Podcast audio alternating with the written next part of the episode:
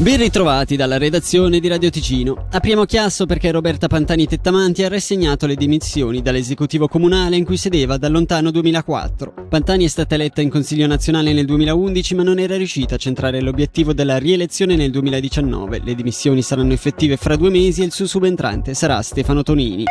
E ci spostiamo a Lugano che non vuole perdere il volo per lo scalo di Agno. Il municipio ha infatti annullato l'operazione avviata nel 2020 per affidarlo ai privati, ma dopo il 2026 non è esclusa una collaborazione. Tra gli obiettivi nei prossimi tre anni ottenere il rinnovo della concessione federale, elaborare un master plan e nuove condizioni per un'eventuale partecipazione dei privati.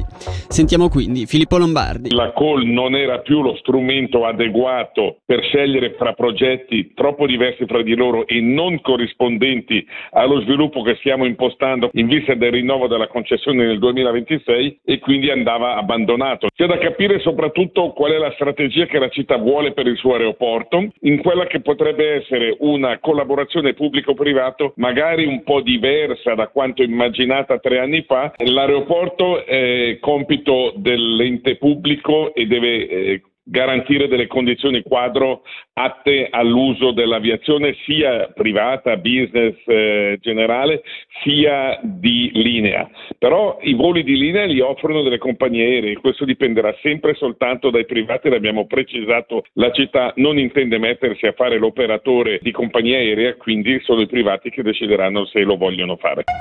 Rinunciare a una delle prestazioni di base, come l'omeopatia, previste dall'assicurazione malattia per abbassarne il prezzo, è una delle soluzioni che proporrà il PLR in Parlamento per un tema che ora non è più sentito solo in Ticino e Romandia, ma anche in Svizzera tedesca. In attesa dell'annuncio sul rincaro dei premi Cassamalati, come ci dice il consigliere nazionale PLR ticinese Alex Farinelli, servono più misure per abbassare i costi. Non si risolve il problema con una misura sola, ci sono interventi sui farmaci, sui costi delle prestazioni esterne, per esempio i laboratori, eccetera. Una proposta del PLR è quella di dire oggi siamo in un sistema che assomiglia molto a quei ristoranti all you can eat, cioè uno entra, paga un prezzo fisso e poi può consumare tutto quello che vuole.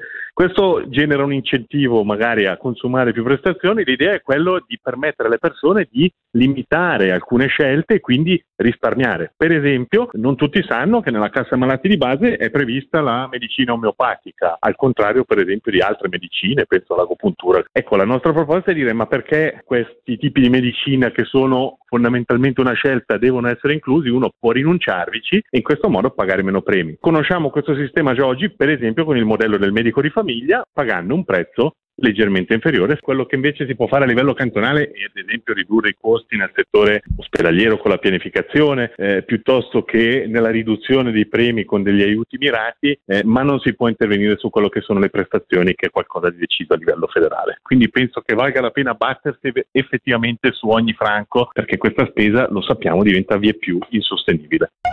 E ci spostiamo nel Locarnese. Anche la protezione civile locarnese e Valle Maggia è stata molto sollecitata nell'ambito degli interventi necessari nei giorni scorsi a causa del maltempo.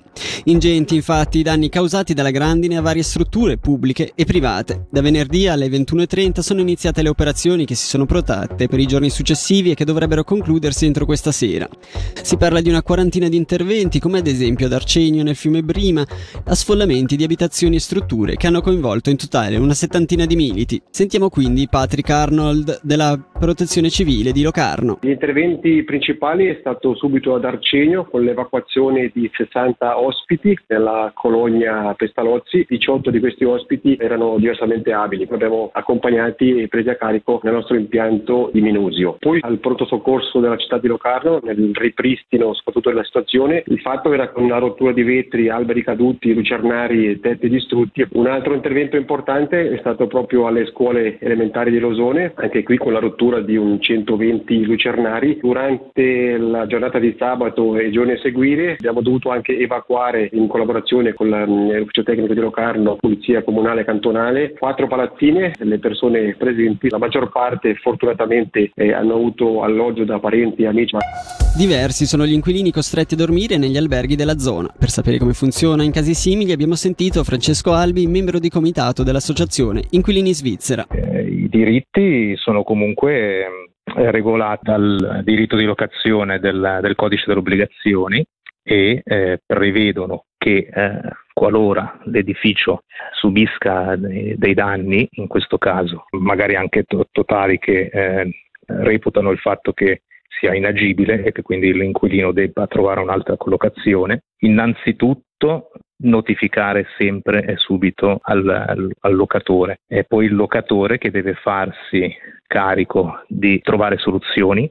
Quindi qualora siano semplicemente dei danni, per così dire, è il locatore, è il proprietario di casa che deve contattare le varie ditte per venire a sistemare eh, i danni causati dal maltempo in questo caso. E per concludere le notizie, il Vettino SA e le associazioni del personale hanno raggiunto un accordo sul nuovo contratto collettivo per il catering ferroviario. Il Vettino, lo ricordiamo, è la società che gestisce le carrozzerie e ristoranti sui treni dell'FFS e coinvolge anche numeroso personale in Ticino. Sentiamo quindi Mauro Moretto, segretario sindacale Ugna. Abbiamo potuto negoziare un nuovo sistema salariale che prevede ad un lato un nuovo salario minimo di 4.110 franchi per 13 a cui cui si aggiunge ogni anno uno scatto e in più ogni anno avremo l'adeguamento automatico al rincaro. Un altro aspetto che è molto positivo è che siamo riusciti a raccorciare l'orario di lavoro settimanale di un'ora. Sono circa 700 lavoratori e lavoratrici che stanno a questo contratto, di cui una parte anche importante con base in, in Ticino. E con questo per oggi è davvero tutto, dalla redazione vi diamo appuntamento per domattina alle 6.